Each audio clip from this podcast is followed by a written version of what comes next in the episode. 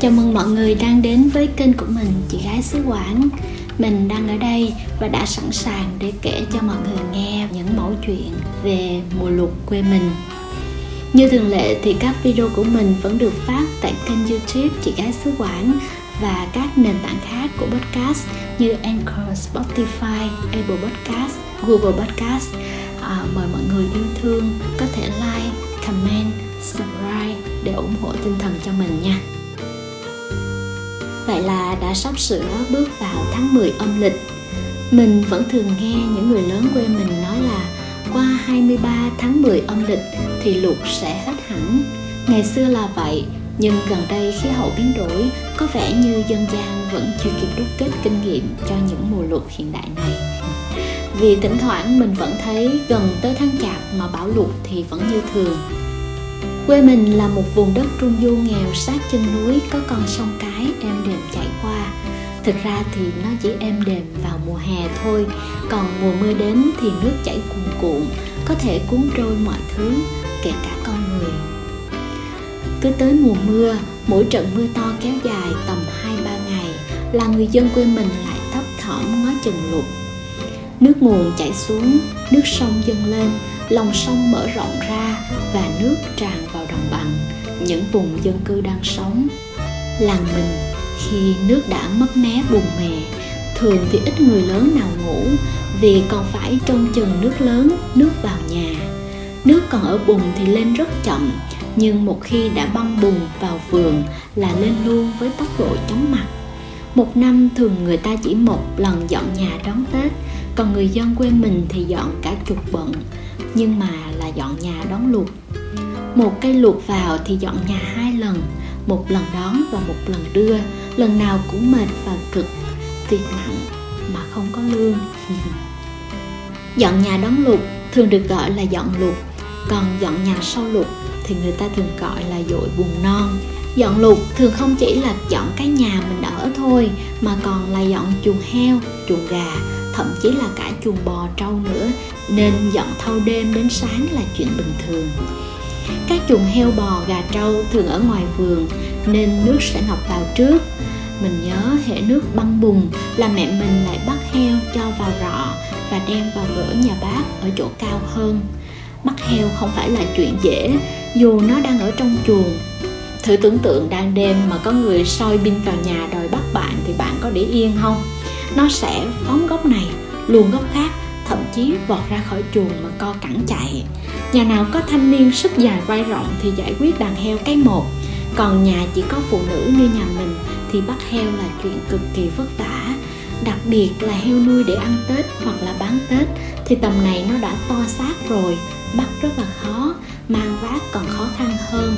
Mà đặc biệt lỡ để trôi hoặc chết nước thì tiếc vô cùng sau heo là tới gà. Ở quê thì nhà nào cũng nuôi vài con gà. Ban ngày thả cho nó đi ăn rong, tầm chập choạng tối là cứu về cho nó ăn thóc. Rồi cho vô chuồng, hoặc gà lớn thì tự bay lên cây mà ngủ.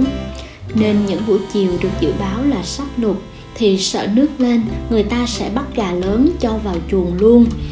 Chuẩn bị sẵn sàng để nước lớn một cái là dồn hết vào rọ, cột lên cao hoặc mang đi gửi còn bò trâu thì phải mang vào tận núi cột dây trong đó, cho nó vừa đụng đỉnh ngay cỏ, vừa uống nước mưa trong cái lạnh thấm vào lớp da dày. Ký ức của mình về những ngày dọn lụt thường chỉ có mình me tới lui, quán xuyến. Ba đi làm xa chỉ có hai mẹ con. Mẹ thường mặc một cái áo mưa trùm kín người, tay cầm cái đèn pin, vừa dọn nhà, vừa rọi canh chừng nước. Mẹ rất cẩn thận một năm mấy trận lụt nhưng nhà mình ít khi bị trôi thứ gì. Đến đôi dép đất mình cầu lụt trôi đi, để có dép mới mà qua lụt vẫn còn nguyên vẹn.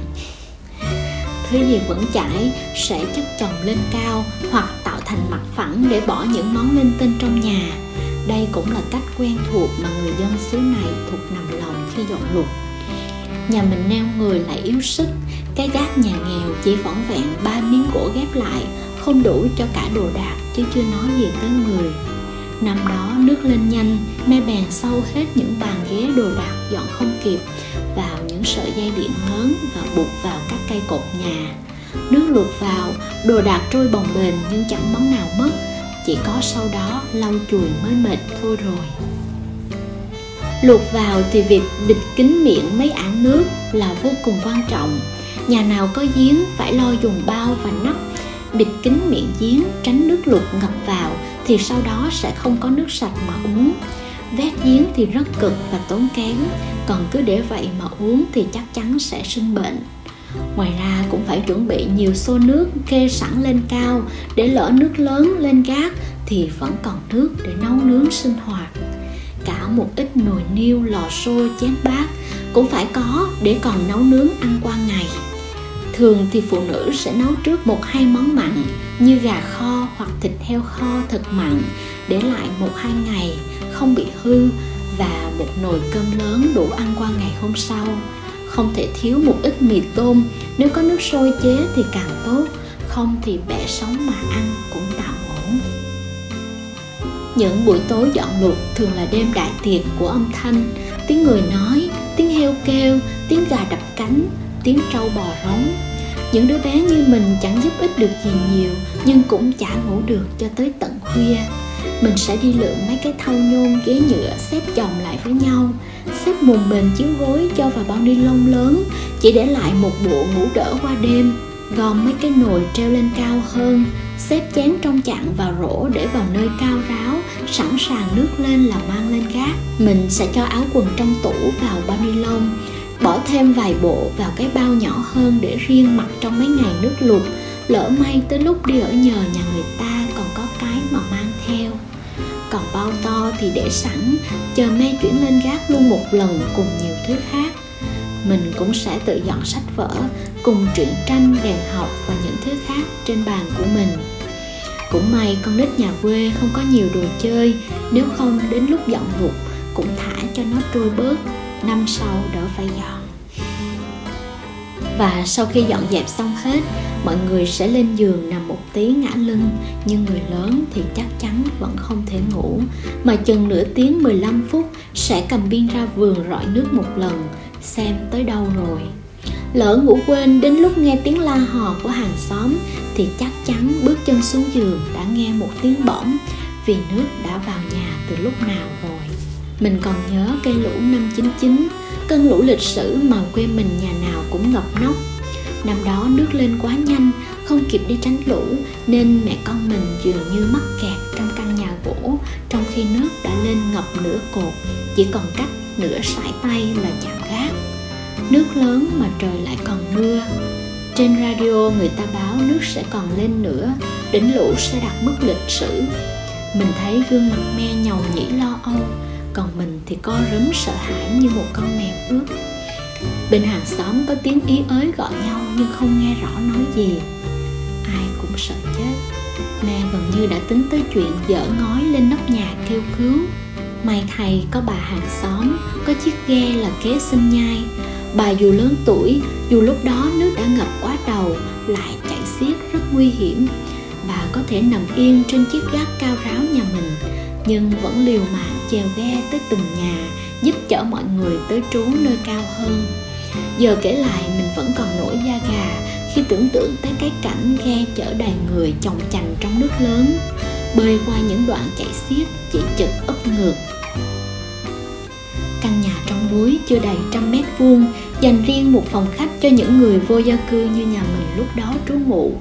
Mình nhẩm tính tới chừng hơn 50 con người, chen trúc trong cái phòng nhỏ nằm xếp lớp dưới đất, trên nền xi măng nước tươm lên ẩm ướt. Mình gần như không thể ngủ được. Còn ăn thì hai ba ngày liền phải ăn cơm với muối ớt, hoặc có khi có chút nước kho mà cô mình kiếm được ở đâu đó. Tới giờ cô cháu ngồi kể lại vẫn cười ra nước mắt. Vì mình vốn dĩ ăn uống rất chậm rãi, cũng chả có việc gì phải vội, mà tới đó thì phải tranh ăn với mấy đứa con nít khác. Tụi nó ăn nhanh kinh khủng chưa gì đã hết veo nồi cơm. Cô mình thì cứ kêu mình ăn nhanh lên kiểu người ta ăn hết thì đói. Vậy là mình trợn mắt lên nhai nhai nuốt không kịp, mắt ngạn nước mắt lưng trọng vậy mà khi nước chưa kịp rút, vẫn còn ngập tới lưng quần và đường về nhiều đoạn nước vẫn chảy xiết. Nên mình cùng nhiều người lớn khác đã vội băng đầu về nhà. Mình nhìn dáng me lội nước khuất xa mà nỗi lo lắng ập tới, cứ đứng đó hoài, chỉ chực khóc. Và sau đó là câu chuyện dọn buồn non sau lụt mời mọi người lắng nghe ở tập tiếp theo của podcast này nha. Cảm ơn mọi người rất nhiều vì đã lắng nghe podcast của mình đến đây. Nếu yêu thương, quan tâm thì nhờ mọi người hãy like, comment kênh ủng hộ tinh thần cho mình nha. Bây giờ thì xin chào tạm biệt và hẹn gặp lại.